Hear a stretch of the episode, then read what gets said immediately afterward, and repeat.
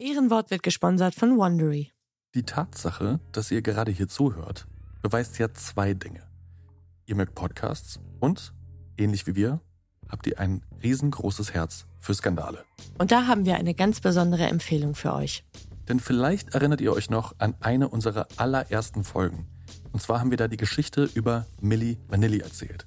Die Band, die nicht wirklich gesungen hat, mit Schimpf und Steine aufgeflogen ist und erst ihren Grammy und später alles verloren hat.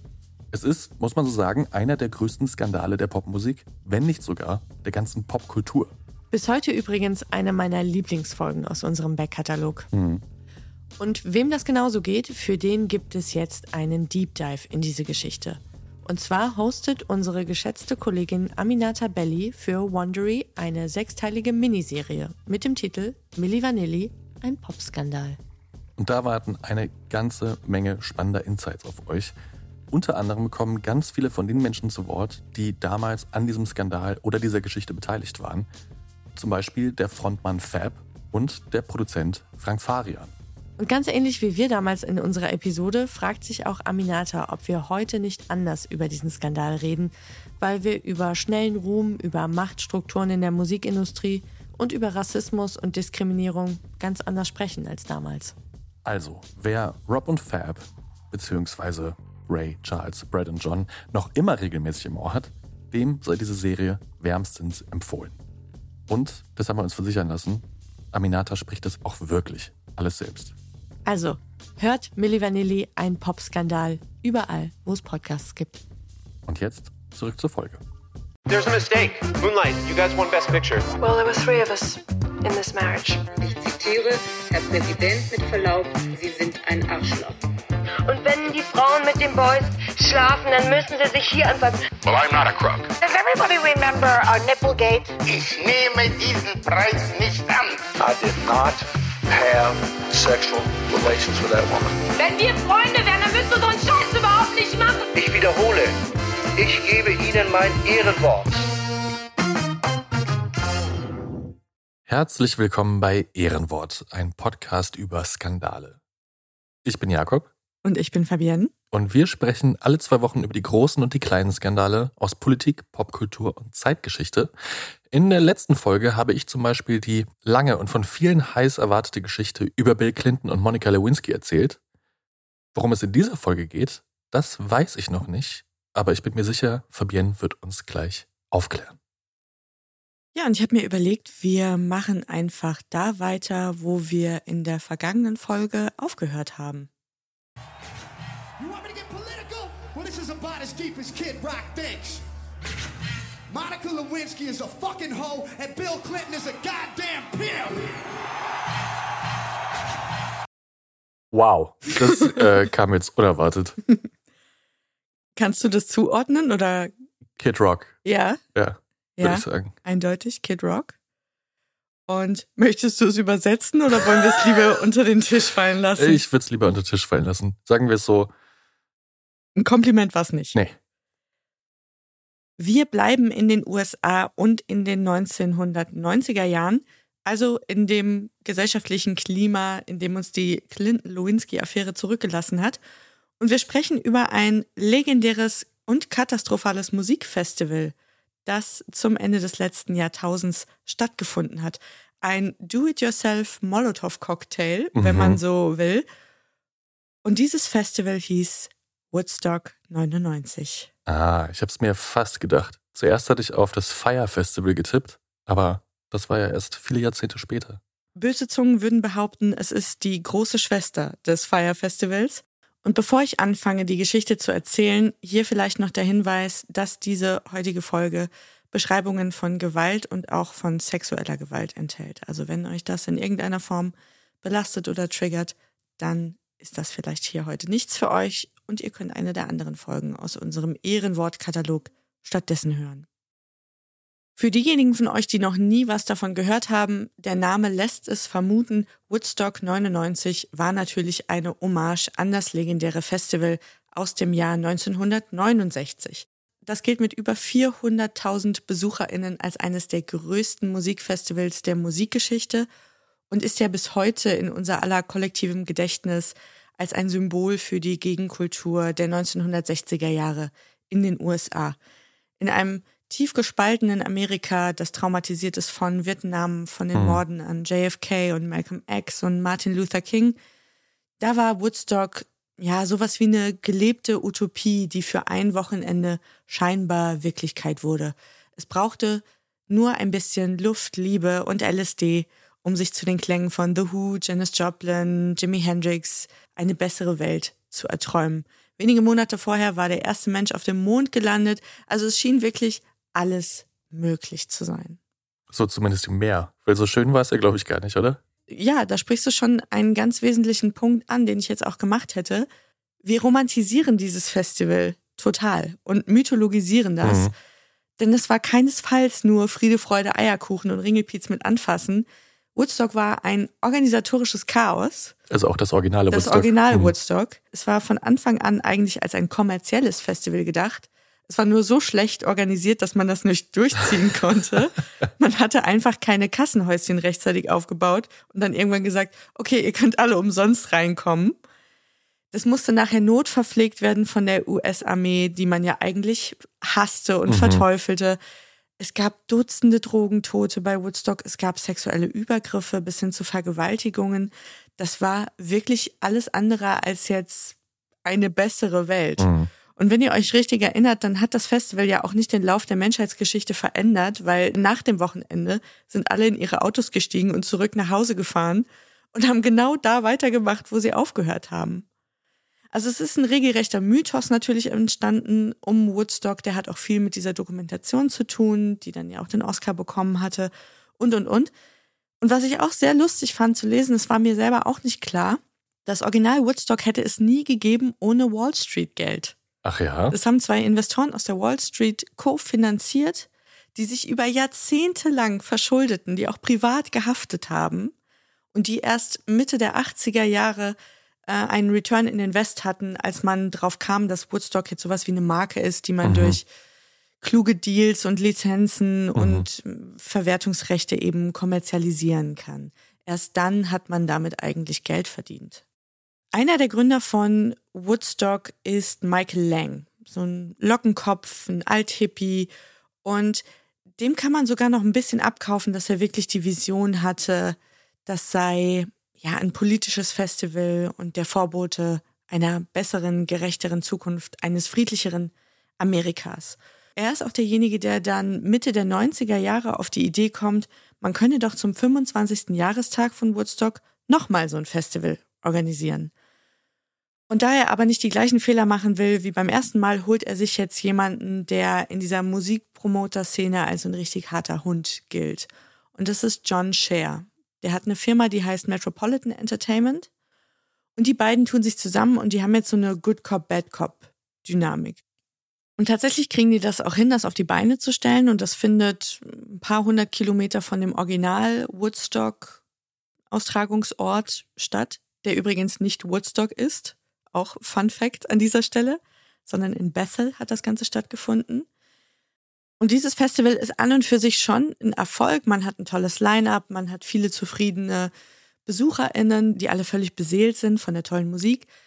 Allerdings gibt es zwei große Probleme. Das eine ist das Wetter. Es gibt Starkregen das ganze Wochenende, der dieses Gelände binnen Stunden in sowas wie eine Sumpflandschaft verwandelt, weshalb das Festival auch heute nur noch Mudstock 94 genannt wird. Und das zweite große Problem ist, dass man das Gelände nur eingezäunt hatte mit einem Maschendrahtzaun. Und der erste, der natürlich da vorbeiging, hat den mit der Heckenschere aufgeknipst. Und das heißt, von den 350.000 Gästen, die da waren, hatten rund die Hälfte keinen Eintritt gezahlt. Okay. Also es war ein weiteres finanzielles Fiasko. Und umso mehr sind die KollegInnen von John Scher auch verwundert, als er wenige Jahre später verkündet, er möchte Woodstock 99 machen. Vielleicht auch, um einige der Verluste wieder reinzuholen. Man weiß es nicht. Aber Lang und er tun sich nochmal zusammen und sagen, okay, wir probieren es nochmal. Zum 30. Jahrestag von Woodstock veranstalten wir Woodstock 99. Das Festival für die Generation unserer Kinder. Und während das Original Woodstock ja auch aus so einer Opposition gegen den Vietnamkrieg herausgeboren wurde, ist jetzt das Thema, was Michael Lang insbesondere umtreibt, die eskalierende Waffengewalt in den USA. Wir haben die ersten Amokläufe an Schulen. Wir haben wenige Wochen vor Woodstock 99 das Attentat an der Columbine High School, also dieser wirklich medial sehr viel besprochene Fall, der, glaube ich, auch international zum ersten Mal die nötige Aufmerksamkeit erregt hat. Und viele Familien, viele Teenager beschäftigt dieses Thema total. Das ganze Land spricht darüber, ist davon irgendwo traumatisiert und aus diesem Geist heraus entsteht irgendwo auch Woodstock 99. Jetzt hatte ich das Festival ja eingangs einen DIY Molotov Cocktail genannt, also einen Molotov Cocktail zum selber zusammenbauen. Und ich würde vorschlagen, wir gehen nochmal die Zutaten im Einzelnen durch. Man nehme als allererstes eine völlig unpassende Location. Und die ist auch bald gefunden für das Festival. Und zwar die Griffiths Air Force Base in Upstate New York, in Rome. Also wenn etwas Peace, Love und Harmony aussagt, dann eine Air Force Base, würde ich sagen.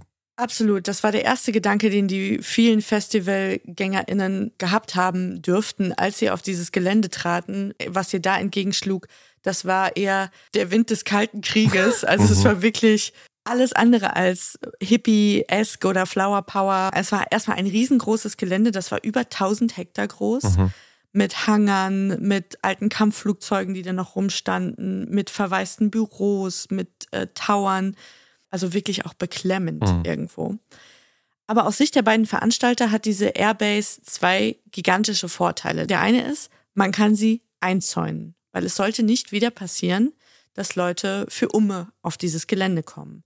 Das heißt, man hat jetzt einen acht Meilen langen Zaun um dieses ganze Gelände gebaut, aus Stahlträgern und Sperrholzplatten, die man AnwohnerInnen aus Rome und KünstlerInnen bemalen ließ. Und den nannte man dann euphemistisch die Peace Wall, also die Friedenswand. Mhm. Sah so ein bisschen aus wie die Eastside Gallery hier in Berlin. Das wird der eine oder die andere kennen von euch. Der andere große Vorteil von Griffiths war, dass du schon eine gewisse Infrastruktur hattest. Du hattest ein Straßennetz, du hattest Gebäude, du hattest Anschlüsse für Wasser und für Strom. Du musstest nicht bei Null anfangen und all diese Dinge für teures Geld irgendwo ins Nirgendwo transportieren. Dann hatte man auch den starken Rückhalt dieser Kommune. Die freuten sich alle wahnsinnig auf dieses Festival, inklusive des Bürgermeisters, weil erst vor kurzem war diese Airbase stillgelegt worden und 6500 Menschen hatten ihren Job verloren. Mhm. Und man war eigentlich ganz beseelt von dem Gedanken, dass man diesen Ort jetzt ja einer anderen Bestimmung wieder zuführen könnte. Und auch die lokalen Pubs und die Restaurants und auch die Pensionen, alle waren happy und dachten, hey cool, dieses Festival, das wird junge Leute hier in die Stadt bringen und wir können uns präsentieren, die ganze Welt wird auf Rome schauen und wir können vielleicht noch den ein oder anderen Dollar Umsatz machen. Okay, also auf dem Papier, abgesehen davon, dass es eine alte Air Force Base ist, ja dann vielleicht doch nicht die schlechteste aller Locations. Ja, sie hatte nur auch einen ganz gravierenden Nachteil. Und zwar bestand sie fast nur aus Asphalt. Gemütlich. Es wäre nicht so schlimm gewesen, ja, vielleicht nicht unbedingt gemütlich, aber es war dahingehend gefährlich sogar, weil für dieses Festivalwochenende bis zu 40 Grad angesagt sind. Mhm. Also es wird knallheiß. Und dieses Gelände bietet wirklich kaum Möglichkeiten, dass du dich vor der Sonne schützen kannst. Es gibt eigentlich nichts, wo man sagen könnte, das spendet Schatten im großen Stil. Es gibt auch keine Sonnensegel, die mitgebracht werden oder sonst irgendwas, wo man denkt, okay, die Veranstalter haben sich vorbereitet. Es gibt eine Handvoll Bäume, aber das war's. Und sollte da auch gezeltet werden auf dem Gelände? Genau. Ich werde auch eine Karte von dem Festival bei Instagram posten, dann kriegt ihr eine ungefähre Vorstellung zum einen von der Größe, aber auch was gab es da eigentlich alles an Angebot? Und dann werdet ihr sehen, dass dieses lange Rollfeld, das war sozusagen die Pulsader von diesem Festival. Auf dem einen Ende hattest du die East Stage und dann die West Stage. Das waren die zwei großen Bühnen, die es gab. Die waren fast vier Kilometer voneinander entfernt. Boah. Das heißt, wenn du irgendwie zwei Bands gucken wolltest, die eine spielte um 16 Uhr da, die andere um 18 Uhr dort, da musstest du wirklich die Beine in die Hand nehmen. Das ist ja eine Stunde Fußmarsch tatsächlich. Ja, und dann bei der brütenden Hitze. Also es Wahnsinn. war nicht wirklich geil. Du hattest einen Rave-Hanger, du hattest einen, da wurde Action und Sport angeboten, so hieß der, da konnte man skaten zum Beispiel. Es gab ein Kino, Es gab ein sogenanntes Vendor Village. Das war so eine Art Zeltstadt, die man aufgebaut hatte für HändlerInnen und AusstellerInnen, die sich da präsentierten und ihre Produkte verkauften. Natürlich gab es einen Gastrobereich, es gab einen Biergarten. Und das Wichtigste oder zweitwichtigste neben den Bühnen war dieser riesengroße Campingplatz, den es gab. Und der ist wie ein Dreieck geformt an der Spitze dieses Geländes. Also eine richtige kleine Stadt hatte man aufgebaut für das Woodstock 99 Wochenende. Okay, und das ist jetzt eine Zutat des Molotow-Cocktails. Ich bin gespannt auf die anderen. Streng genommen waren es schon zwei. Also einmal der Ort und zum anderen die Hitze. Für die Hitze kann Stimmt, natürlich ja. keiner was, aber man hätte sich darauf vorbereiten können. So viel vorab. Zutat Nummer drei ist der Kommerz. Die Veranstalter wollten aus den Fehlern der Vergangenheit lernen und wollten unbedingt Profit machen. Was ja per se auch nichts Schlimmes ist, man sollte nur dabei nicht völlig eskalativ über die Stränge schlagen. Und das ist hier zweifellos passiert. Das Ticket für Woodstock 99 hat 150 Dollar gekostet. Das wären heute ungefähr 260, 270 Dollar. Jetzt kann man sagen, für das Line-up, was dort geboten wurde, ist das nicht viel Geld. Wenn du heute überlegst, du zahlst auch für einen einzelnen Act 80, 90 Euro für die Karte. Also da haben sich die Verhältnisse und die Maßstäbe schon auch verschoben. Aber Ende der 90er war das viel Kohle. Mhm. Wenn du noch zelten wolltest, hast du 180 Dollar bezahlt. Ja, Wahnsinn. Das war jetzt aber noch nicht das völlig Unanständige, fand ich. Was wirklich maßlos war, waren die Preise, die man drinnen verlangte für Essen und für Getränke. Eine Flasche Wasser hat 4 Dollar gekostet. Was? Es wären heute 7 Dollar. Die hat damals im Supermarkt 60 Cent gekostet. Wow. Wenn du was essen wolltest, eine Brezel, eine Pizza, ein Hotdog, alles ging los bei 12 Dollar, 15 Dollar. Wahnsinn. Für die Kids, die da hinkamen, waren das unvorstellbare Summen. Die haben es sofort als einen totalen Rip-Off Mhm. empfunden. Also eine Abzocke. Abzocke. Und das war's ja auch. Jeder von denen hatte so viel Geld für die Karte berappt, hatte vielleicht einen ganzen Sommer dafür gejobbt oder gespart und musste jetzt davon ausgehen, ey, ich werde hier locker nochmal jeden Tag 50 oder 100 Ja. Dollar nur für Essen und Getränke lassen. Also ich meine, wer heutzutage auf Festivals geht, der kennt es ja auch ein bisschen. Es ist jetzt Ja. alles andere als günstig, auf ein Festival zu gehen. Deswegen hat man ja klassischerweise dann immer zwei Seesäcke voll Dosen-Ravioli irgendwie dabei. Konnte man denn aber trotzdem was mitnehmen aufs Gelände selber? Ja, jetzt kommt ja das nächste. Das durftest du eben nicht. No way. Es ist jetzt wirklich nicht so, dass ich jetzt einfach einen Übergang schaffen wollte. Ich wusste es wirklich nicht und ich hätte es auch nie im Leben gedacht.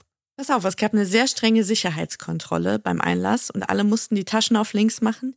Alles an Essen und Getränken, sogar Wasser, wurde eingesackt von der Security. Unglaublich. Die hatten die Anweisung von ganz oben, ihr nehmt den Kids alles, was sie an Essen und Getränken haben, sofort ab, weil sie sollen das natürlich bei den HändlerInnen drinnen kaufen. Boah, aber das ist schon echt krass.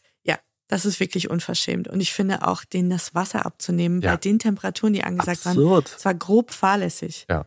Das Verrückte war aber auch, dass die Security den Alkohol, den sie konfiszierte, in weiten Teilen sich auch selber hinter die Binde kippte, einfach Mhm. um sich die Zeit so ein bisschen netter zu machen. Und das andere war, dass sie bei den ganzen Drogen, die die Leute natürlich auch mit auf das Gelände brachten, ein Auge zudrückten, wenn man ihnen mal so ein Zwanni oder Mhm. mal ein Fuffi zugesteckt hat, dann durftest du dein Acid, dein Ecstasy, dein Gras, das durftest du mitbringen, auch in rauen Mengen, das war kein Problem. Das heißt, man hat diesen Leuten Essen und Wasser abgenommen, aber sie durften ihre ganzen Rauschmittel mit aufs Gelände bringen. Ich meine, es ist auch wirklich auf Ansage jetzt. Okay, um jetzt bei deinem Molotow-Cocktail-Vergleich zu bleiben, ich merke langsam, was hier die hochentzündliche Brandmasse ist, die da gesammelt wird. Bevor wir zur Sicherheit kommen, zur nächsten Geheimzutat, vielleicht noch eine Bemerkung zu dieser Preispolitik auf dem Festival, weil das nicht ganz unwichtig ist. Lang und Share hatten die Konzessionen für die Getränkestände und für die Essensstände an Subunternehmer ausgelagert oder verkauft, weil ihnen das zu teuer war, sich da selber drum zu kümmern, um diese Infrastruktur. Und die Leute, die das gemacht haben, die haben sich eben in die Verträge schreiben lassen, dass sie die Preise diktieren dürfen. Die dürfen sie machen, wie sie wollen. Und das haben sie dann entsprechend auch gemacht. Also da wurde richtig abgecasht. Nächster Punkt, nächste Geheimzutat. Sicherheit. Man würde ja denken, ein Festival von dieser Größenordnung, Da arbeitet man mit der Polizei zusammen oder hat eine professionelle Sicherheitsfirma, die das richtig gut personell bestückt und äh, dafür Ordnung sorgt. Das hat Lang, der gute alte Hippie, aber abgelehnt aus ideologischen Gründen. Er wollte weder mit der Polizei zusammenarbeiten, noch wollte er, dass es bewaffnete Leute gibt auf dem Festivalgelände. Aber Air Force Base geht. Das hat er nicht so eng gesehen. Aber alles andere fand er fundamental gegen den Geist von Woodstock. Seinem Geschäftspartner Cher hat das relativ gut in die Karten gespielt, weil das hat einen Haufen Geld gespart. So eine professionelle Sicherheitsstruktur, die ist teuer. Und dann sind die beiden losgezogen auf das Arbeitsamt in Rome, in die Malls, in die Schulen und haben einfach junge Typen angesprochen. Hey, habt ihr nicht Bock, am Woodstock-Wochenende bei uns in der Peace Patrol mitzuarbeiten? Peace Patrol ist auch schon so gut. Ihr kriegt ein bisschen Geld und dann dürft ihr kostenlos auf das Festival. Das heißt, du hattest eigentlich einen Haufen Halbstarker, die so ein gelbes T-Shirt bekamen und die haben dann da für Sicherheit gesorgt gegenüber Gleichaltrigen. Ja. Hatten ja auch keinerlei Erfahrung damit, mussten, glaube ich, so ein Seminar besuchen. Das hat drei Stunden lang gedauert und am Schluss musste man so einen Multiple-Choice-Test machen. Der war so easy. Im Grunde war die einzige Voraussetzung, dass du gerade durch eine Tür gehen kannst. Zumal musste man ja auch nicht fürchten, gefeuert zu werden, wenn es so ein einmaliger Job ist. Klar, greifst du dann irgendwie zum Alkohol. Es gab auch gar keine Verbindlichkeit. Ja. Das war das nächste Thema. Viele haben natürlich binnen Stunden am ersten Festivaltag gerafft, dass es viel mehr Bock macht, das gelbe T-Shirt jetzt in die Tonne zu werfen Stimmt, und ja. sich einfach den anderen anzuschließen, die jetzt hier Party machen. Manche Leute haben die T-Shirts auch verschenkt, manche, die besonders gerissen waren, sogar auch verkauft, Wow. weil sie den anderen gegenüber verklickert haben, ja du, das Shirt, das ist wie Backstage-Pass. Ja, ja. Kannst du überall hin. So, richtig gut auch. Also Sicherheitskonzept war allererste Sahne, wie ihr hört. Zutat Nummer 6 ist das Line-up. Darüber haben wir ja noch gar nicht gesprochen. Welche KünstlerInnen waren eigentlich gebucht für Woodstock 99? Ich weiß nur einen Act, der da war. Hau raus. Limp Bizkit. Ja, das wird der Name sein oder die Band, die man wahrscheinlich bis auf Ewigkeiten mit diesem Festival verbinden wird. Es war auch der Grund, warum viele das Ticket kauften, weil Limp Bizkit war die Band der Stunde. Die waren auf dem Höhepunkt ihrer Karriere, muss man sagen. Ich war auch 1999. Riesenfan damals. Ich fand Limp Bizkit auch geil. Und Wegen Fred Durst. nee, gar nicht. Den fand ich schon immer irgendwie brotig. Ich mochte diese Wut, die da drinne steckte, manchmal. Und ich habe, als ich gerade Führerschein hatte und Mamas Auto ausleihen durfte, und das war so ein richtiges Mami-Auto, also Mama, ich lieb dich, aber das war wirklich so ein kleines Mutti-Auto. Ich hatte, das war so ein Mercedes A-Klasse. Ist ein richtiges Mama-Auto. Und dann bin ich damit rumgefahren und hab ganz laut Keep rolling. Nee, Phenomenon gehört, weil das war mein Lieblingssong von Limp Bizkit und war so voll die Perlenpaula eigentlich, aber so im Rage-Mode. Ich glaube, ich habe so bescheuert ausgesehen von außen. Aber wenn ich wütend war oder so, dann auch immer Limp Bizkit aufgedreht, laut gehört. Neben Fred Durst und seinen Kollegen sind aufgetreten an jedem Wochenende Metallica, Rage Against the Machine, die Red Hot Chili Peppers, The Offspring, Korn, The Chemical Brothers und viele andere mehr. Ich weiß jetzt nicht, ob das meine 90er Jahre Nostalgie ist, aber ich würde rückblickend sagen, kein allso schlechtes Musikjahr bei den ganzen Bandnamen. Mein erster Gedanke war, das ist Teens Playlist. Liebe Grüße an dieser Stelle. Nee, ist wirklich kein schlechtes Jahr, aber es ist auch schon auffällig, dass es jetzt nicht mehr so richtig Rock und Folk ist, Ja. sondern wir sind jetzt eher so im Bereich Heavy Metal, New Metal unterwegs. Und das sind jetzt auch nicht die Klänge, wo ich sage, ja, lass doch mal auf einer Wiese chillen und uns Ein eine friedlichere Welt erträumen. Im Trommelkreis ein paar Gedichte aufsagen. Und noch was sticht bei näherer Betrachtung ins Auge, nämlich die Tatsache, dass von ja roundabout 100 Acts, die aufgetreten sind, drei weiblich sind. Drei. Drei. Das ist aber fortschrittlich. An jedem Festivaltag eine. Gab es eine kleine Quotenfrau, die ran durfte. Sheryl Crow am Freitag, Alanis Morissette am Samstag und Jewel am Sonntag. Die passen aber auch alle nicht so richtig zum Rest der Bands, die du gerade aufgezählt hast. Nee, Also Sheryl Crow als Vor- oder Nachgruppe von Metallica kann ich mir jetzt nicht wirklich vorstellen. Nein, man muss sagen, die schmusigeren Acts, so nenne ich es jetzt mal, ohne das abwerten zu meinen, die spielten meist am Nachmittag, Mhm.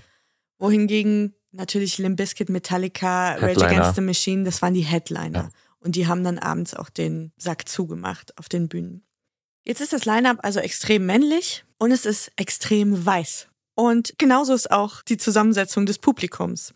Jetzt kursieren verschiedene Zahlen im Internet, wie viele Menschen jetzt Woodstock 99 tatsächlich besucht haben. Die kleinste Zahl, die ich gelesen habe, sind 220.000 Menschen. Die höchste waren 400.000 Menschen.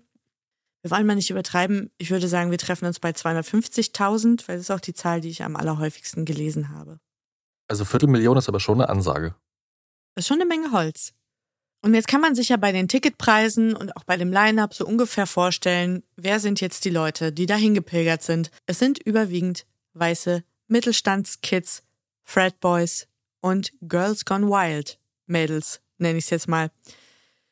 Wie soll man Frat Boys erklären, habe ich mich gefragt, weil so eine richtige Definition habe ich nicht gefunden. Wir können ja mal einen Brainstorm eröffnen. Also Frat Boys steht ja für Fraternity Boys, also mhm. die aus einer Bruderschaft kommen, klassischerweise von irgendwelchen Colleges. Mhm. Und ich würde sagen, der Nummer eins Kleidungsartikel, den ich mit Frat Boys verbinde, ist ein Poloshirt. Ein großes, übergroßes Poloshirt, getragen über einer tief sitzenden Baggy-Pan, die die Hälfte der Boxershort blicken lässt. Wird alles nur gehalten von so einem Dickies-Gürtel. Dann so eine Holzperlenkette noch. Und ganz wichtig, eine falsch rumgetragene Basecap. Also 99 auf jeden Fall, ja. Ja und Frosted Tips. Also hier blondierte Spitzen. Und dann so Gelfrisur, aber nur so an der Stirn die Haare hoch. Ja.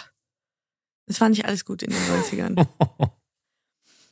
naja, Fred Boys verbinde ich auch immer so ein bisschen mit Jungs, die meistens im Rudel auftreten, übermäßig viel schlechtes Bier trinken, Mädels, die nicht mit ihnen ausgehen wollen, als Schlampen beschimpfen und deren Lieblingsfilm American Pie ist. Also einfach so eine Horde Jungs, die mit ihrem viel zu viel Testosteron eigentlich nichts anzufangen wissen und auch irgendwie mit sich nichts anzufangen wissen. Und die wurden natürlich von so einer Band wie Limp Bizkit maximal angesprochen und abgeholt, weil die eigentlich den ganzen Tag wütend und unzufrieden waren, aber eigentlich keinen Grund dazu hatten und auch nicht wussten, wieso. So ungefähr. So wie ich damals eben. Ja, ich glaube, viele Jungs waren tatsächlich einfach so drauf. Und dem gegenüber stand halt eine Horde Mädels, die ich mal die Girls Gone Wild Mädels nenne, in Anlehnung an dieses Video-Franchise-Unternehmen in den USA Mitte der 90er, das sehr erfolgreich war. Das waren so Filmemacher, nenne ich es jetzt mal euphemistisch, die sich so zum Spring Break selbst eingeladen hatten und dann haben die die Mädels so angefeuert, so Wet T-Shirt Contests mhm. zu machen und haben die dann gefilmt. Dann hat man das auf VHS gepresst und ins Internet gestellt später und sich eine goldene Nase verdient. War schon auch düster, rückblickend. Sehr. Also du hattest auf der einen Seite viele Jungs, die eigentlich nichts mit ihrer Männlichkeit anzufangen wussten. Und dann hattest du viele Mädels, die eigentlich nur hofften, durch bestimmte Proportionen oder ein bestimmtes Äußeres, einen bestimmten Körper und vor allem durch ein bestimmtes Verhalten die Anerkennung eben dieser Jungs zu gewinnen. Mhm. So, und diese beiden Gruppen, die sind jetzt aufeinander geprallt bei Woodstock 99. Paarungsbereite Großstädter. Waren bestimmt auch darunter, ja. Und für alle, die sich das Ticket nicht leisten konnten, damals, da hatte der exklusive Medienpartner MTV ein ganz besonderes Bonmot im Angebot. Du konntest nämlich für 60 Dollar ein Pay-per-View-Ticket kaufen, was ich auch sehr frech finde. 60 Dollar? 60 Dollar. Dafür, dass du von zu Hause aus dann einschalten darfst. Genau. Es gab dann eine Live-Berichterstattung vom Festivalgelände, Hintergrundberichte, die Konzerte wurden übertragen, aber eben für geschlagene 60 Dollar. 60 Dollar, mein lieber Scholli. Ganz schön viel Holz auf jeden Fall. Dafür, dass wir dann hier WDR Rockpalast immer gucken können. Wenn das hey, Rock im Ring läuft. WDR Rockpalast, ja. Hey there, it's Michelle Norris. I'm host of a podcast called Your Mama's Kitchen. When I travel, I'm usually looking for a way to find a taste of home when I'm not at home. And one of the things I love to do when I am at home is entertain. And Airbnb allows me to do that. When I was in California recently, I rented a house that had a great kitchen. And when we were sitting around the table, we're all thinking, we're in someone else's house. Someone could be in all of our homes as well. If you have a home, but you're not always at home, you have an Airbnb. Your home might be worth more than you think. Find out how much at airbnb.com/slash host.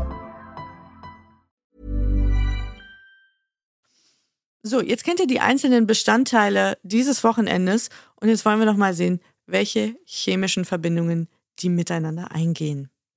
Freitag ist der erste offizielle Festivaltag. Es sind zwar schon am Donnerstag vereinzelt Leute angereist, aber so richtig los geht's erst am Freitag.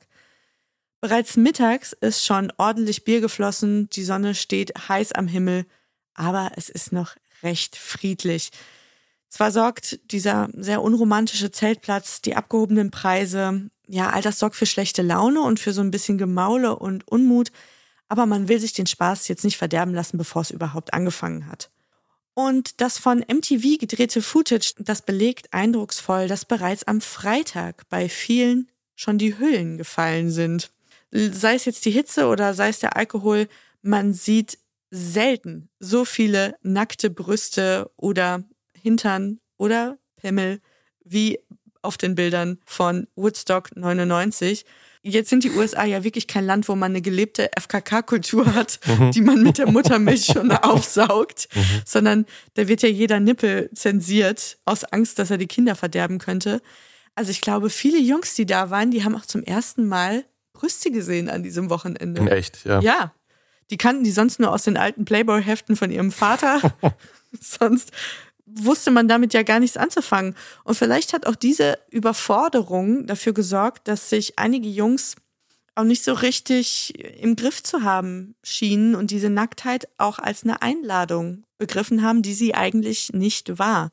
Du siehst schon an diesem Freitagnachmittag immer wieder Jungs, die in Horden hinter den Mädels herschreien, Show me your tits, show me your fucking tits oder die einfach Mädels, die sich schon ausgezogen hatten, an die Brüste grapschten, in den Schritt griffen, an den Hintern fassten. Also richtig, richtig ungeil und super, super unangenehm. Naja, und halt sexuelle Gewalt auch einfach. Ne? Total. Du hast natürlich auch Mädels dabei gehabt, die das offenbar auch genossen haben oder die das nicht so schlimm fanden oder die gesagt haben, hey, ja klar, dafür habe ich mich ausgezogen, darfst mir überall hinfassen.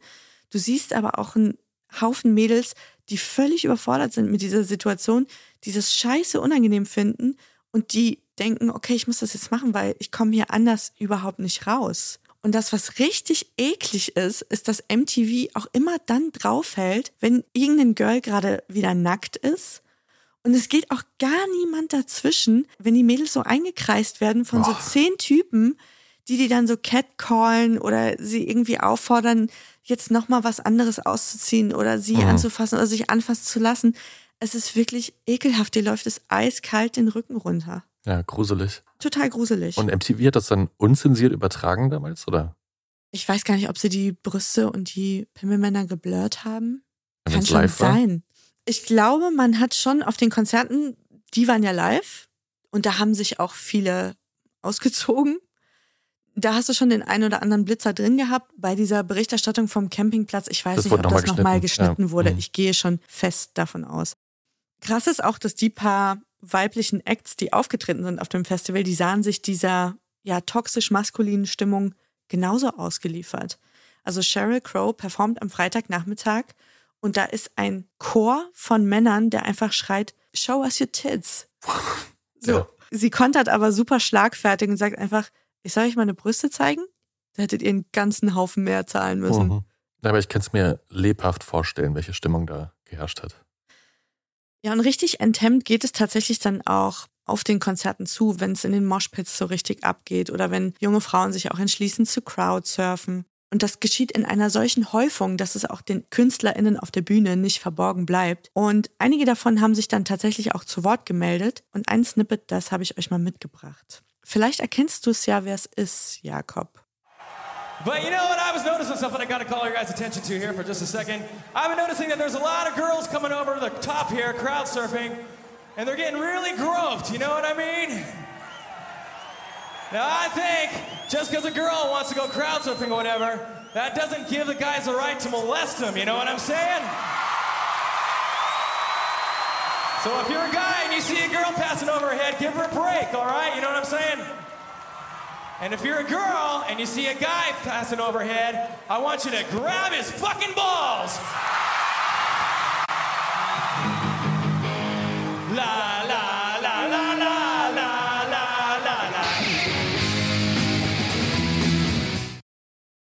Das Soundbit hat es vielleicht verraten, welche ja. Band es ist. Okay, ich hätte ihn nicht erkannt, wären nicht die Akkorde am Ende noch gelaufen. Mhm. Also es handelt sich um den Frontmann von The Offspring, würde ich sagen. Genau, das ist Dexter Holland gewesen von The Offspring. Der 99 schon ein paar Schritte weiter voraus war als viele seiner Kollegen, Und seiner Fans. denn er sagt, hey, wenn ihr ein Mädchen seht, das hier gerade crowdsurft, ist das keine Einladung, sie anzugrapschen. Deswegen, Jungs, wenn ihr sie seht, lasst die Hände von ihr. Und andersrum hat er gesagt, aber Mädels, wenn ihr einen Typen seht, der crowdsurft, dann packt ihm in die Eier. Die Offspring werden auch etwas Legendäres nach dem Festival zu Protokoll geben, nämlich sie werden sagen, wir spielen regelmäßig ein Venue in Deutschland, das haben die Nazis gebaut. Ich weiß nicht, was sie meinen, ob das Nürnberg ist oder ob sie das Olympiastadion meinen, aber ich glaube, die Offspring machen nicht das Olympiastadion voll. Ja, in den 90ern möglich? Meinst du? Wer- Keine Ahnung.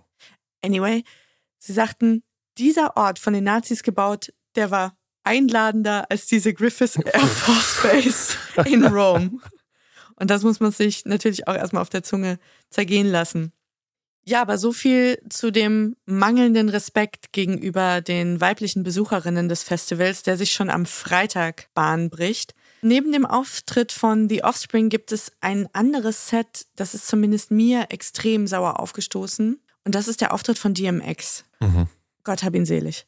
Auf der einen Seite muss man ja sagen, Wahnsinn, einer der wenigen schwarzen Künstler, die überhaupt Teil dieses Line-Ups waren und dass er vor 250.000 weißen Kids auftritt und so eine Performance abliefert, ist schon auch irgendwie geil.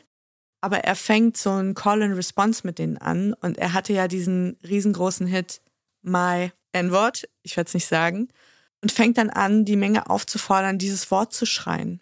Und er immer wieder und dann das Publikum immer wieder. Und dann hast du plötzlich 250.000 weiße Jugendliche, die das N-Wort brüllen. Und es läuft einem so eiskalt den Rücken runter, wenn man das sieht heute. Das ist absurd, ne? was sich so in zwei Jahrzehnten verschoben hat. Es ist wirklich Wahnsinn, Ja. mit welchem Blick man heute auf diese Szenen guckt. Und denkt, Unvorstellbar. was war denn da los? Zu Recht auch unvorstellbar, muss man sagen, an dieser Stelle. ich habe mich versucht reinzudenken in die paar schwarzen Kids, die Mhm. da waren und die plötzlich sich in dieser Menschenmasse wiederfanden, Mhm. die dieses Wort wieder gerufen haben. Mhm. Wie musst du dich gefühlt haben? Was muss in dir vorgegangen sein? So, was ist das nächste Kapitel auf diesem Festival der Wokeness? Kommen wir zu dem Act, über den man auch sprechen muss, wenn man über diesen Freitag redet. Und das ist der lang ersehnte und von vielen gefeierte Auftritt von Korn. Auch auf dem Zenit ihres Erfolgs Ende der 90er Jahre und jetzt auch nicht gerade schmusig. Und ich mache mir gar nicht die Mühe, diesen Auftritt mit Worten umständlich zu beschreiben. Ihr müsst einfach auf YouTube gehen und müsst euch das angucken. Das ist insane. In dem Moment, wo die anfangen zu spielen, verbindet sich eine Menschenmenge aus 250.000 Leuten und wird ein Körper. Mhm. Das ist so krass. Sowas habe ich echt selten gesehen. Ich kann mir gar nicht vorstellen, wie es sich angefühlt hat, da drin zu sein. Ich hätte Todesangst Mhm. gehabt. Also so eine große wabernde Masse quasi, ja. Jonathan Davis hat später gesagt, es war eine Welle. Mhm. So, und bis zum Horizont Mhm. nur Menschen und du fühlst dich natürlich wie ein Dirigent und du hast solche Allmachtsfantasien auch als Frontmann von so einer Band in dem Moment. Und er sagte, das Set war vorbei und ich bin hinter die Bühne und ich bin zusammengeklappt, bin bewusstlos geworden. Es ist alles aus meinem Körper gewichen.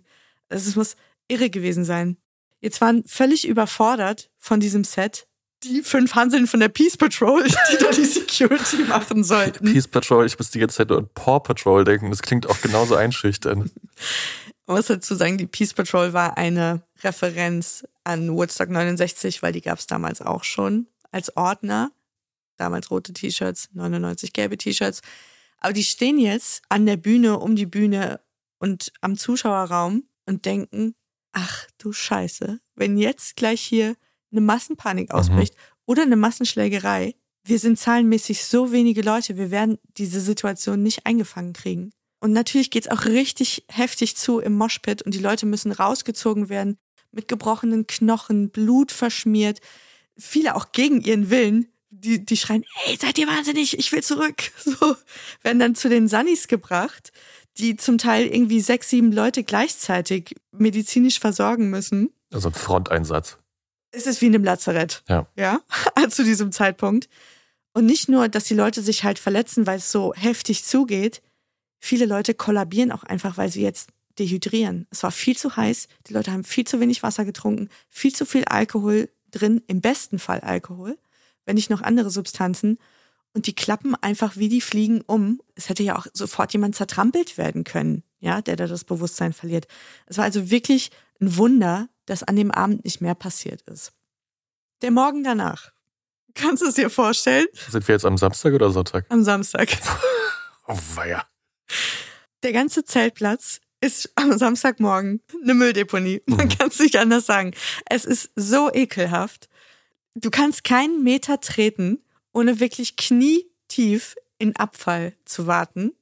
Leute schlafen auf den Pizzakartons, die sie leer gefressen haben, weil Lifehack, habe ich gelesen in einem Reddit-Beitrag, bei den weißen Pizzakartons konntest du wenigstens erkennen, ob nicht schon mal jemand draufgepisst hatte vorher. Also es war richtig ekelhaft. Und der Grund dafür, dass das so vollgemüllt war, war der, dass auch die Müllentsorgung an einen Subunternehmer ausgelagert wurde. Und der hat natürlich einen super Preis gemacht, aber dafür auch relativ wenig angeboten. Mhm. Ergo, es gab viel zu wenige Abfallcontainer und die wurden zu selten geleert. So, you do the math. Gleiches galt für die, es tut mir leid, Leute, legt euer Frühstück nochmal aus der Hand, sanitären Anlagen. Es gab für diese vielen Menschen viel zu wenige Dixies. Und die Leute, die da angetreten waren, um die auszulernen, die haben sich nach ein paar Stunden gedacht, ich bin doch nicht bescheuert. Ich quittiere jetzt hier auch meinen Job und misch mich einfach unters Volk. Also viel zu wenige Klos und die sind am Morgen von Tag zwei komplett, es tut mir leid, pardon my French, vollgeschissen. Und werden einfach auch nicht mehr abgepumpt. So, jetzt könnt ihr euch ja ungefähr das olfaktorische Erleben auf diesem Campingplatz vorstellen. Und jetzt gab es im Bereich dieser Dixies auch so, ja, wie nenne ich das, wie so Wasserspender. Es waren so Becken, da konntest du dir gratis Wasser abfüllen. Ach, das gab's dann doch. Das gab's dann doch. Also du warst auf dem Papier nicht gezwungen, dieses 4 Dollar Wasser zu kaufen. Aber auch diese Wasserspender, das waren zahlenmäßig sehr überschaubar wenige, die man aufgebaut hatte. Und zum Teil waren die auch kaputt. Manchmal kam so eine braune Plempe daraus, die wollte dann auch nicht wirklich jemand trinken. Es hatten sich dann kilometerlange Schlangen gebildet. Vor den Duschen und vor diesen Wasserspendern. Und schon am Samstag war das den Leuten zu doof. Und mit Gewalt haben die ersten auf die Wasserleitungen eingeschlagen, bis sie dann rissen, die Fontänen hochschossen und dann fing man an, okay, die einen haben geduscht, die anderen haben sich ihr Wasser abgefüllt, der dritte hat sich das T-Shirt ausgewaschen von gestern. Der Herr der Fliegen. Also wirklich sowas von ekelhaft. Und das Widerlichste ist, Leute, und es tut mir wirklich leid, dass ich das jetzt beschreiben muss, aber es gehört dazu.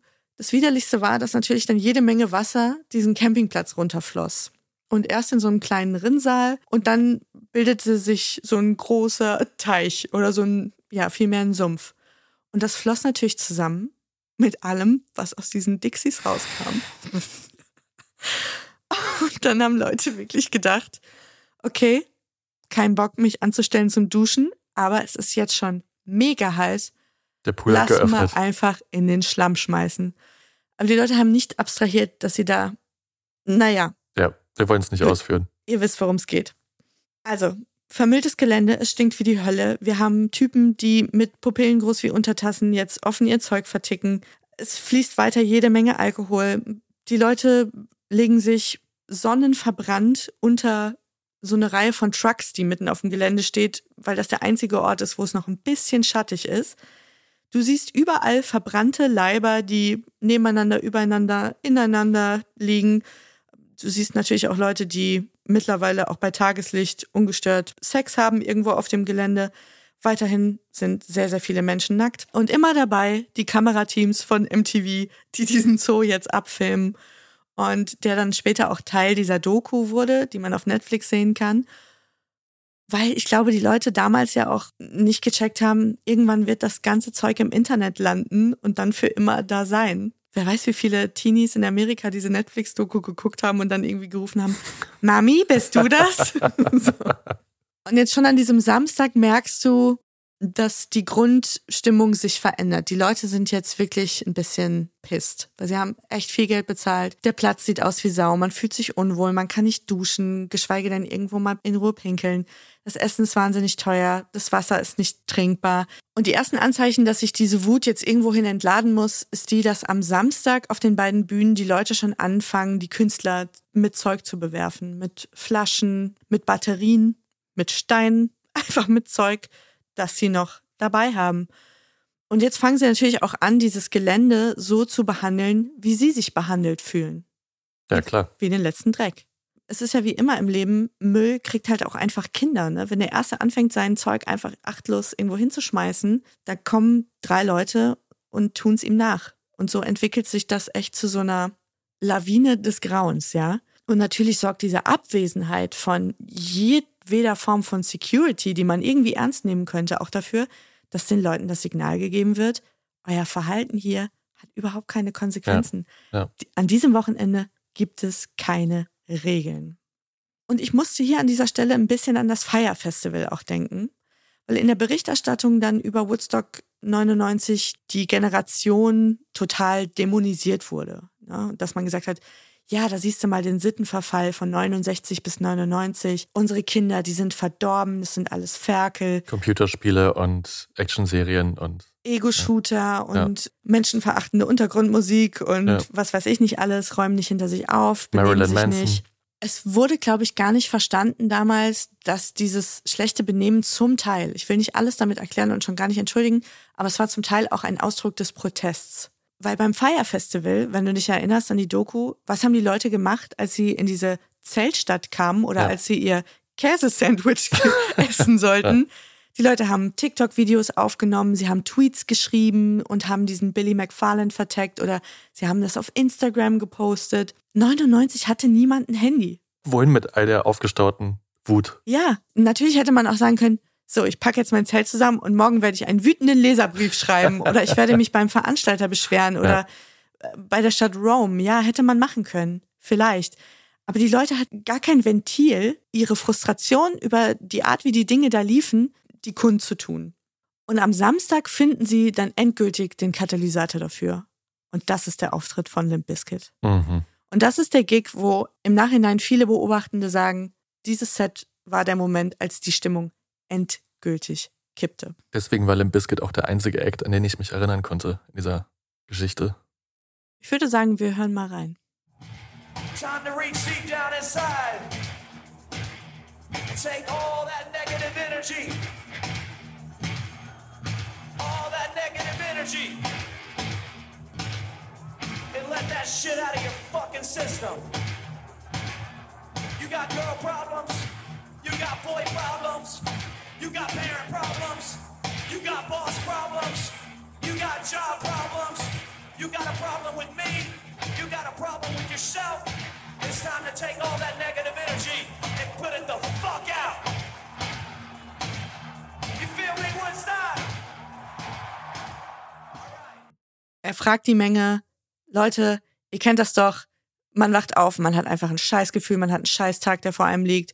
Und wohin jetzt mit all dieser negativen Energie ist es Zeit, die irgendwohin rauszulassen. Es soll raus aus eurem verdammten System. Ihr habt Probleme mit Mädels, ihr habt Probleme mit Jungs, mit euren Lehrern, mit euren Chefs, mit mir, mit euch selbst. Es ist Zeit, dass ihr all diese negative Energie nehmt und sie verdammt nochmal rauslasst. Und es passiert das, was passieren muss, ähnlich wie beim Concert auch. Er ist wie so ein Master of Ceremony in dem Moment. Und die Menge fängt nicht nur an, wie verrückt zu tanzen und sich hin und her zu schmeißen und sich die Knochen zu brechen im Moshpit, sondern das, was sie greifen können, mhm. das greifen sie und reißen es aus den Wänden. Also sie reißen von den Stahlträgern, von den Zäunen, reißen Kabel aus irgendwelchen Verankerungen, reißen Sperrholzverkleidungen von der Bühne. Alles, was nicht nied- und nagelfest ist. Mach kaputt, was dich kaputt macht. Und der Veranstalter, der Woodstock-Mitorganisator John Scher, der spricht zwischen den Songs mit Fred Durst und sagt, du musst jetzt hier einen Gang runterschalten, weil das ist voll der explosive Cocktail gerade da draußen. Und Fred Durst, being Fred Durst, denkt natürlich überhaupt nicht dran, sondern teilt das auch noch spöttisch mit der Menge.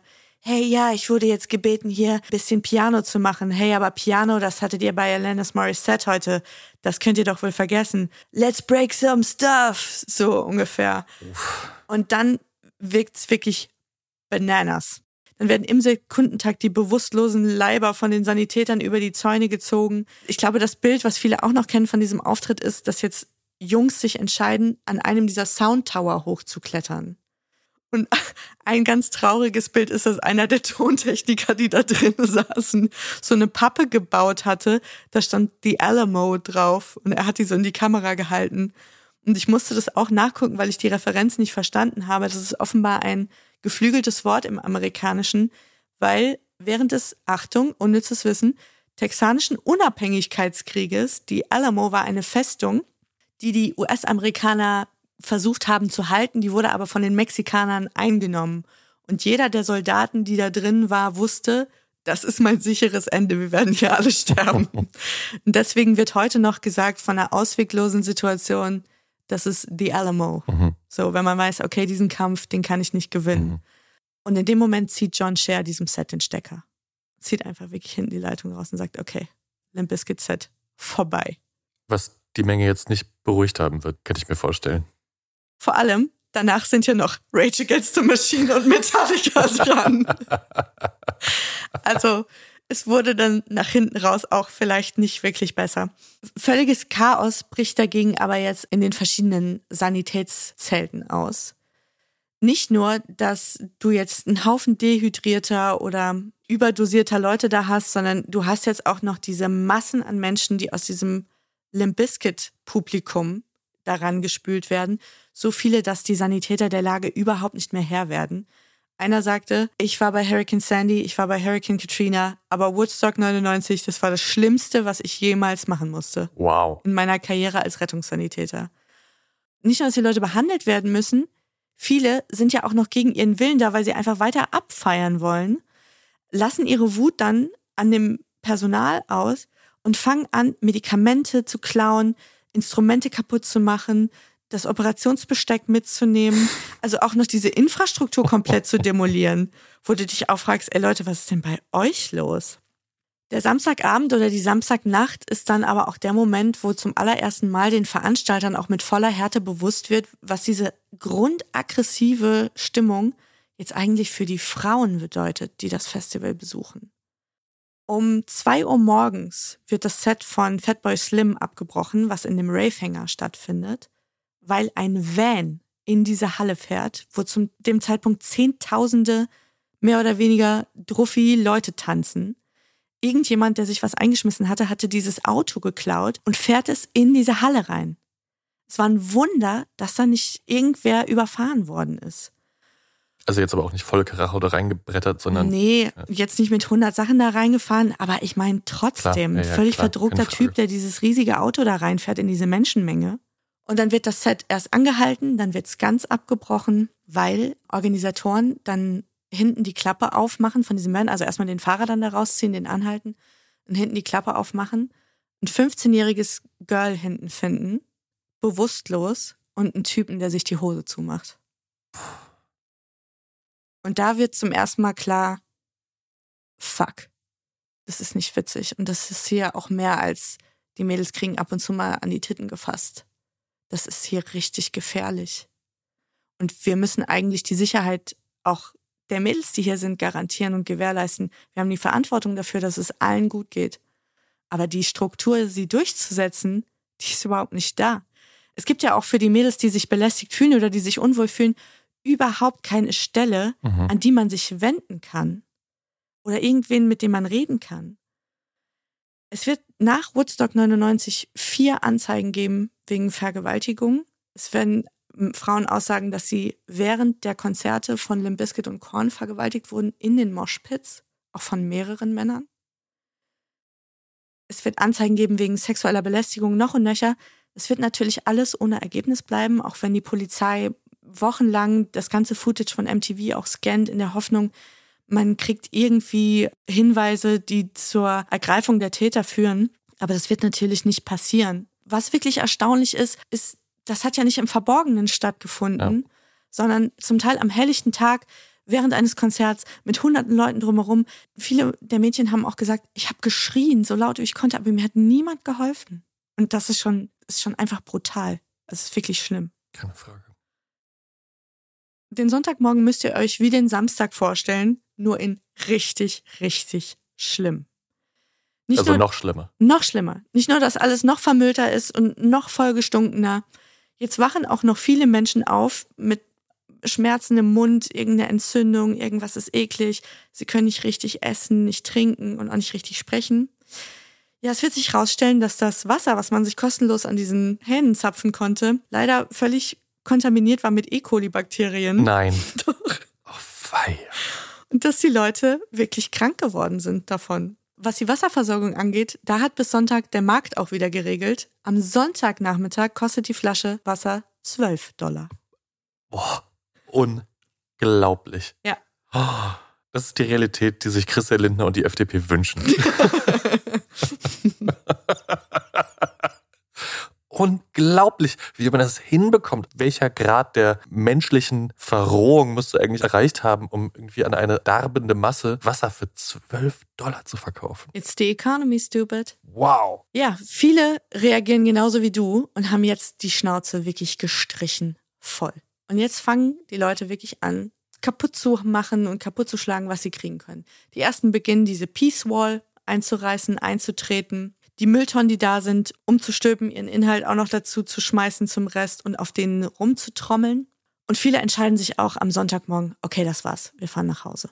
Aber 150.000 Leute bleiben auf dem Gelände und sie wollen auch durchhalten bis zum bitteren Ende, denn es hält sich wacker das Gerücht, es gäbe noch einen Stargast, der noch nicht bekannt ist, einen sozusagen Head-Headliner. Und da sind Namen im Köcher, dass man wirklich gedacht hat, ja, das wird richtig geil. Also manche sagen, es ist Prince, andere sagen, es ist Bob Dylan. Guns N' Roses sind im Gespräch, Michael Jackson. Und nicht mal alle Mitarbeitenden wissen, wer das ist von Seiten der Veranstalter. Das weiß wirklich nur der innerste Kreis, was das Finale heute Abend sein wird. Jetzt gab es an jedem einzelnen Festivaltag eine Pressekonferenz für die JournalistInnen, die auf dem Gelände waren. Und du kannst dir vorstellen, von Tag zu Tag zu Tag ist der Ton da rauer geworden. Und am Sonntagmorgen ist die Situation wirklich extrem angespannt.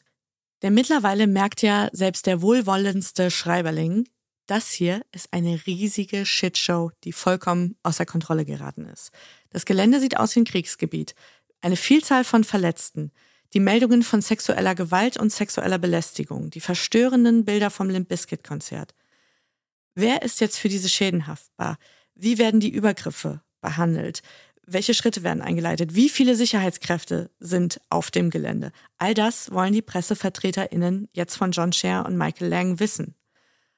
Und die haben aber überhaupt keinen Bock, sich jetzt in die Suppe spucken zu lassen und spielen das alles total runter, als hätten sie das total im Griff und sagen, hey, das sind einfach nur eine Handvoll Knuckleheads, die ziehen hier von Bühne zu Bühne oder über den Zeltplatz das sind einfach nur ein paar Idioten, die Streit suchen. Die meisten Kids haben hier echt eine super Zeit. Es ist doch ein mega geiles Festival. Was wollt ihr denn eigentlich? Der Bürgermeister von Rome, der ist auch noch auf diesen Pressekonferenzen immer mit dabei. Und schon drei Stunden vor dem Ende des Festivals erklärt er das ganze Ding als einen sensationellen Erfolg am Sonntagnachmittag. Und er lädt Michael Lang gerne ein, nächstes Jahr wiederzukommen. Das wird jetzt eine absolute Erfolgsgeschichte, die sie gemeinsam fortschreiten werden. Und so wird wirklich alles, womit man die konfrontiert, irgendwie kleingeredet mhm. oder ins Lächerliche gezogen. Michael Lang zum Beispiel sagt, als ihn eine Journalistin konfrontiert damit, dass jetzt diese Peace Wall eingetreten wird, sagt er, ja, ist doch klar, hm, die Leute wollen ein Souvenir mit nach Hause nehmen. Die wollen den Geist von Woodstock mit nach Hause nehmen. Das habe ich gedacht, ey, Dicker, guck doch mal raus. Das ist doch nicht normal, was hier passiert. Du kannst doch nicht ernsthaft behaupten, das sei ein friedliches Festival, wo einfach ein paar Leute sich nicht im Griff haben. Denn, wie du schon gesagt hast, mittlerweile ist Herr der Fliegen angesagt. Und Sonntagabend brennt dann die Hütte wirklich endgültig ab. Und zwar im wahrsten Sinne des Wortes. Der offizielle Headliner sind die Red Hot Chili Peppers. Und weil man ja ursprünglich mal den Gedanken hatte eines politischen Festes, wo es ja auch um eine gerechtere, bessere Welt geht, wollte Michael Lang ein Zeichen setzen gegen die Waffengewalt. Und eine NGO, die sich über das Wochenende in diesem Vendor Village präsentierte, die hatte Kerzen verteilt. Oh Gott, ich ahne Düsteres. Mhm. Die Idee war gut. Die Umsetzung, die war scheiße. Die Idee war, beim Red Hot Chili Peppers Konzert, jeder hat so eine Kerze in der Pfote und wenn sie dann Under the Bridge spielen, soll jeder diese Kerze anzünden und man hat dann ein Lichtermeer, ein ganz starkes Zeichen gegen die Waffengewalt. Und so soll es auch kommen. Und wirklich für ein paar Minuten denkst du, okay, wow, der Spirit von Woodstock 69 ist wieder da. Und irgendwie schaffen sie es doch, dieses chaotische Festival doch noch zu einem friedlichen, versöhnlichen Ende zu bringen. Aber das Lied ist noch nicht vorbei. Da siehst du von der Bühne aus, dass es angefangen hat zu brennen. Und zwar wirklich zu brennen, brennen. Lichterloh, meterhohe Flammen, die hochragen. Und dieses Feuer bleibt auch nicht das einzige. Du siehst dann im Minutentakt, wie überall auf dem Gelände weitere Bonfire hochkommen. Und die Leute schmeißen wie wild jetzt einfach alles, was sie greifen können, in die Flammen rein. Campingstühle, Zelte, Abfall, Sperrholzplatten, die sie weiter aus der Peace Wall reißen, Plastikflaschen, alles, was nicht nied- und nagelfest ist, wird jetzt da reingeworfen. Und passenderweise fangen die Red Hot Chili Peppers den Song Fire von Jimi Hendrix zu spielen an, als ein Tribut für den Künstler, der ja den Mythos Woodstock ja begründete wie kein anderer. Die Feuerwehr wird gerufen, die natürlich auf dem Gelände ist, aber die sagt, sie hat gar keinen Bock auszurücken, weil viel zu viel Angst vor diesem wütenden Mob, der da jetzt unterwegs ist. Und wer kann es ihnen verübeln? Und jetzt ist wirklich der Teufel los. Jetzt ist dieses Konzert aufgelöst. In alle Richtungen strömen jetzt die Leute, randalieren über das gesamte Gelände und zerhauen jetzt alles, was nicht nied- und nagelfest ist. Es bildet sich ein so ein Mob, der stürmt auf dieses Vendor Village zu und grölt dabei dieses Fuck you, I won't do what you tell me von Rage, Rage Against, Against the Machine. Und kannst dir ja vorstellen, so eine Gruppe junger Männer, stark alkoholisiert, vielleicht noch irgendwie mit anderen Drogen voll. Mit 200 Mann stürmen die jetzt auf diesen Händler- und Ausstellerraum zu. Die Leute da, die haben einfach, die haben nicht mehr mal hinter sich abgesperrt, die sind mhm. einfach nur noch gerannt. Mhm. Und dann fängt diese Masse an, die Stände zu plündern, die Kassen aufzubrechen, dann ruft irgendwann einer ATMs und vor diesen Ständen waren halt so zwei Reihen Bankautomaten aufgestellt. Dann fangen die an, die umzutreten, aufzumachen mit bloßen Händen. Es werden, ich glaube, 60 oder 70.000 Dollar werden erbeutet an Waren, aber auch an Bargeld, was man aus diesen Geldautomaten holt. Dann werden die Trucks aufgebrochen, wo die Nahrungsmittel drin gelagert werden und die Getränke. Dann wird das Wasser verteilt, aber auch eben der Alkohol, das Essen. Das Essen wird zum Teil einfach völlig stumpf in die Flammen reingeschmissen. Ein Typ sagte, ich stand irgendwann einfach da, ich weiß gar nicht warum, und habe gef tiefgefrorene Brezen in die Flammen reingeworfen. Ich weiß überhaupt nicht wieso. Ich habe es einfach gemacht. Auf Weiher. Das Schlimme ist, dass dann natürlich zwangsläufig auch diese Trucks angesteckt werden, von denen jeder eine Propangasflasche geladen hat. Oh Gott. Das heißt, es kommt dann auch noch zu richtig heftigen Explosionen auf diesem Gelände. Du denkst jetzt wirklich, du bist im Bosnienkrieg. Es ist ein absolutes Inferno. Die Festivalleitung, die hat sich jetzt zurückgezogen in die Büros, die verbarrikadieren sich, also die schlagen Bretter mhm. von innen gegen die Türen, weil die so Angst haben vor diesem wütenden Mob. Und jetzt wird auch die Polizei gerufen. Jetzt kommen State Trooper rein, das sind auch krasse Bilder. Diese heftigen Uniformen, denn diese Schutzhelme, Schlagstöcke in der Hand und die stürmen jetzt dieses Gelände und versuchen da Ordnung reinzukriegen. Inzwischen haben eine Handvoll Leute irgendwie sich Zugang verschafft und haben die Kontrolle übernommen über diese Lautsprecheranlagen, die es mhm. gab und lassen durchsagen, in Woodstock herrscht jetzt das Kriegsrecht. Jeder, der sich hier amüsiert, wird erschossen. Jeder, der eine Woodstock Mastercard hat, wird verschont. Ja, gut. Fair enough, sagt man da wohl. Ja. 42 Menschen werden festgenommen während dieser Riots, nenne ich es jetzt mal. Es werden allerdings auch mehrere Polizeimitarbeitende suspendiert werden nach ihrem Auftrag bei Woodstock 99, weil sie zum Beispiel für Fotos mit halbnackten Mädels posiert hatten. Eieieiei. Ja, Sodom und Gomorra, ich sag's euch. Am Montagmorgen sieht man dann nur noch Müll und aufsteigenden Rauch. Die Nachrichtenmedien berichten über das desaströse Festival, die Vergewaltigungsvorwürfe und den Vandalismus. Ich glaube, wenn du nicht richtig konzentriert bei der Sache warst beim Fernsehgucken, hast du wirklich gedacht, das ist Kriegsberichterstattung mhm. aus irgendeinem Land, wo es gerade wieder richtig zugeht. Es darf niemand von den Mitarbeitenden irgendwas sagen gegenüber der Presse, weil alle NDAs unterschrieben haben. Aber das braucht's auch gar nicht, weil die Bilder, insbesondere das Footage, was MTV gedreht hat, das spricht für sich. Das eindrücklichste Bild ist, dass am Sonntagabend noch Jungs auf einen dieser Soundtower raufklettern mit so vielen Menschen, dass der unter dem Gewicht zusammenkracht Boah. und einfach mit einem ohrenbetäubenden Lärm einfach nur auf die Erde kracht. Ein riesen meterhohes Ding aus Stahlträgern. Es ist halt wirklich ein Wunder, dass da nicht noch viel mehr passiert ist. Das habe ich auch gedacht, als das Ding auf die Erde kam, weil hätte das jemanden getroffen, der wäre tot gewesen. Es hätte dich erschlagen können. Jetzt gibt es nochmal am Montagmorgen eine außerplanmäßige Pressekonferenz, in der die Veranstalter weiterhin überhaupt keine Verantwortung übernehmen für das, was da passiert ist. Nach wie vor bleibt man bei dieser Erzählung, es waren einfach eine Handvoll Idioten, die Stress machen wollten. Es weiß aber zu diesem Zeitpunkt jeder, das ist absoluter Quatsch. Die Bilder sagen was anderes. Woodstock 99 war geprägt von Gewalt, von Gewalt gegen Frauen im Besonderen und von blinder Zerstörungswut zum Schluss. Drei Menschen sind bei dem Festival ums Leben gekommen. Über 8000 Menschen mussten medizinisch versorgt werden. Viele von ihnen waren dehydriert aufgrund der Hitze und weil sie zu wenig getrunken hatten und waren kollabiert. Es entstand, wie ihr euch vorstellen könnt, ein massiver Sachschaden. Allein die Endreinigung dieses Geländes hat drei Tage gedauert und fast 80.000 Dollar gekostet. Der Rolling Stone schreibt später, Woodstock 99 sei der Triumph der Bullies. Also der Triumph der, ja, wie soll man Unterdrücker, sagen? Der Unterdrücker. Mobbenden. Genau. Wer war jetzt schuld? Der Veranstalter, die BesucherInnen, Fred Durst. John Scher sagt bis heute, das war alles nicht so schlimm. MTV sei eigentlich schuld. Weil MTV Aha. habe mit dieser viel zu negativen Berichterstattung dafür gesorgt, dass die Leute so ein schlechtes Bild hätten von Woodstock 99. Das sei alles gar nicht so dramatisch gewesen, wie das dann später in der Presse diskutiert wurde. War natürlich absoluter Quatsch. Von MTV übrigens waren alle froh, dass sie es Leben hatten. Die haben am Sonntagnachmittag die Nachricht bekommen von ihrem Arbeitgeber, ähm, ja Leute, nur für euch zur Info, Wirecom, also der Medienkonzern, mhm. zu dem MTV gehört, die haben gerade angerufen und gesagt, sie können jetzt nicht mehr länger für die Sicherheit der Leute garantieren, die auf dem Gelände sind. Also ab jetzt ist jeder auf sich allein gestellt.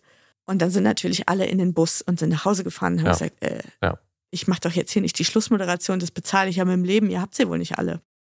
Der Grundtenor der ja, medialen Berichterstattung über MTV hinaus war der, dass die BesucherInnen sich so nicht hätten benehmen dürfen. Und das ist ja vielleicht auch irgendwo richtig.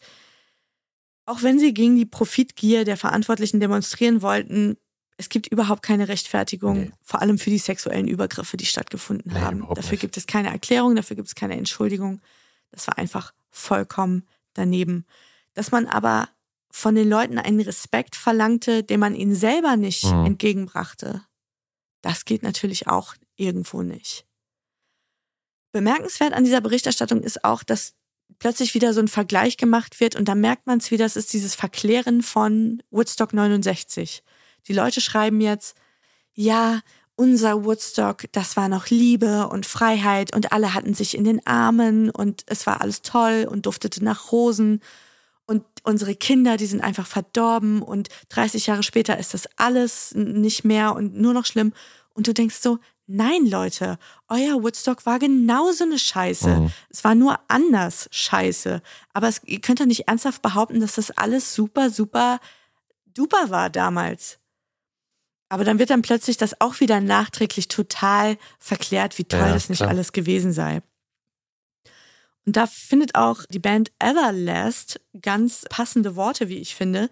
Die haben später gesagt, wörtliches Zitat, All diese Leute sind nostalgisch wegen etwas, das vor 30 Jahren passiert ist. Ich glaube nicht, dass irgendetwas Echtes aus dieser ersten Erfahrung entstanden ist. Es waren nur drei Tage Sex und Drogen und oh, die Welt ist so ein toller Ort. Dann sind sie nach Hause gegangen, wurden Yuppies und haben das ganze Land an die Wand gefahren. Amen. Tja. Wow. Ich persönlich musste, als ich mir das alles angeguckt und angelesen habe, an die paar Soziologie-Vorlesungen denken, die ich besuchen durfte im Studium und war einfach total fasziniert von dieser Gruppendynamik, die da entstanden Das ist.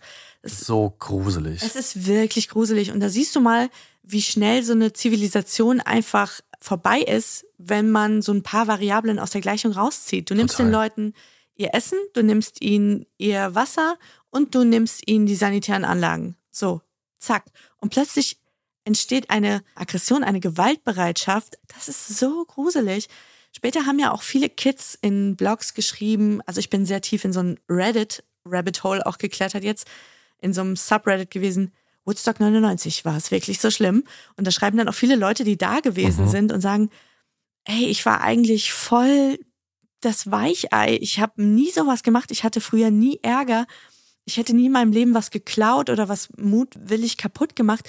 Aber das hat so eine Dynamik entwickelt. Ich wurde da einfach mitgerissen. Es war wie ein Orkan. Komplette Enthemmung einfach, ja. Ja, und plötzlich war es auch okay, weil alles gemacht haben.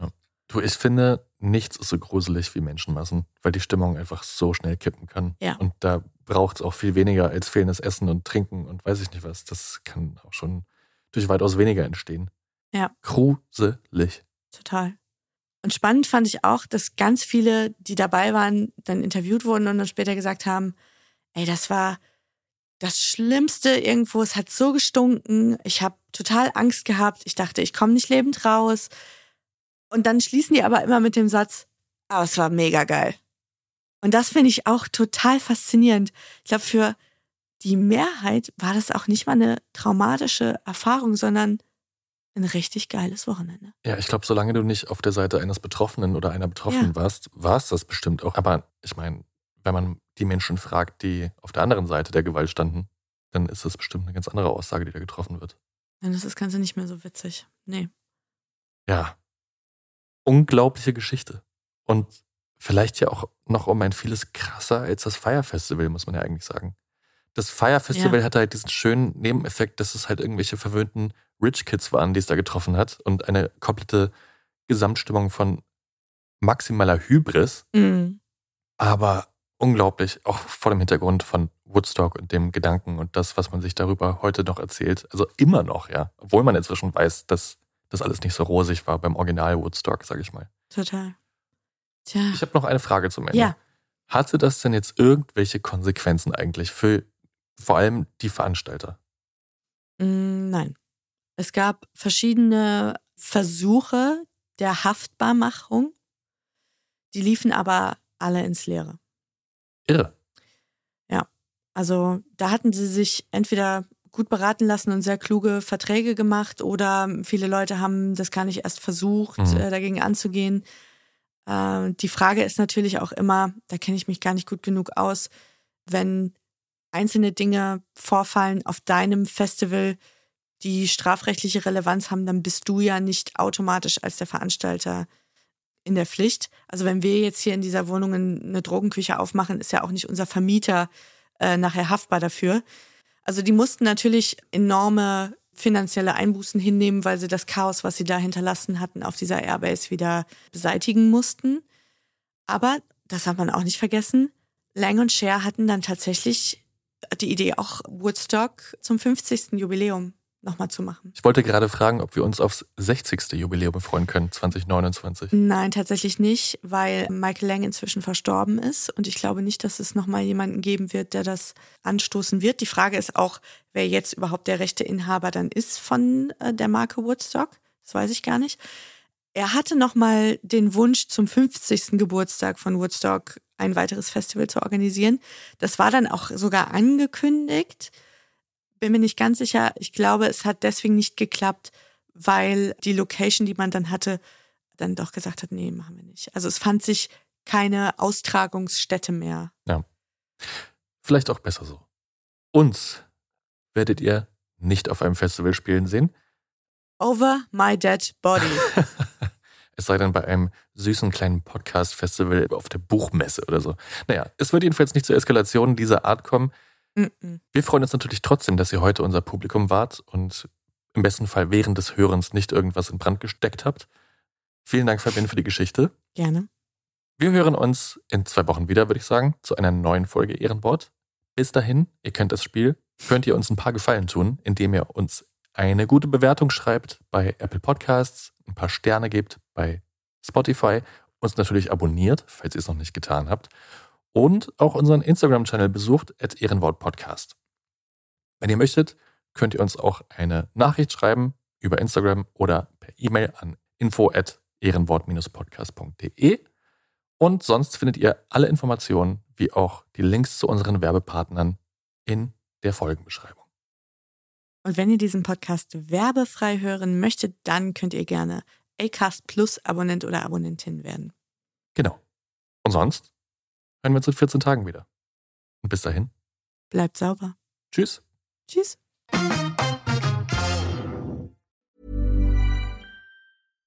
When you make decisions for your company, you look for the no-brainers. And if you have a lot of mailing to do, stamps.com is the ultimate no-brainer. It streamlines your processes to make your business more efficient, which makes you less busy. Mail checks, invoices, legal documents, and everything you need to keep your business running with stamps.com.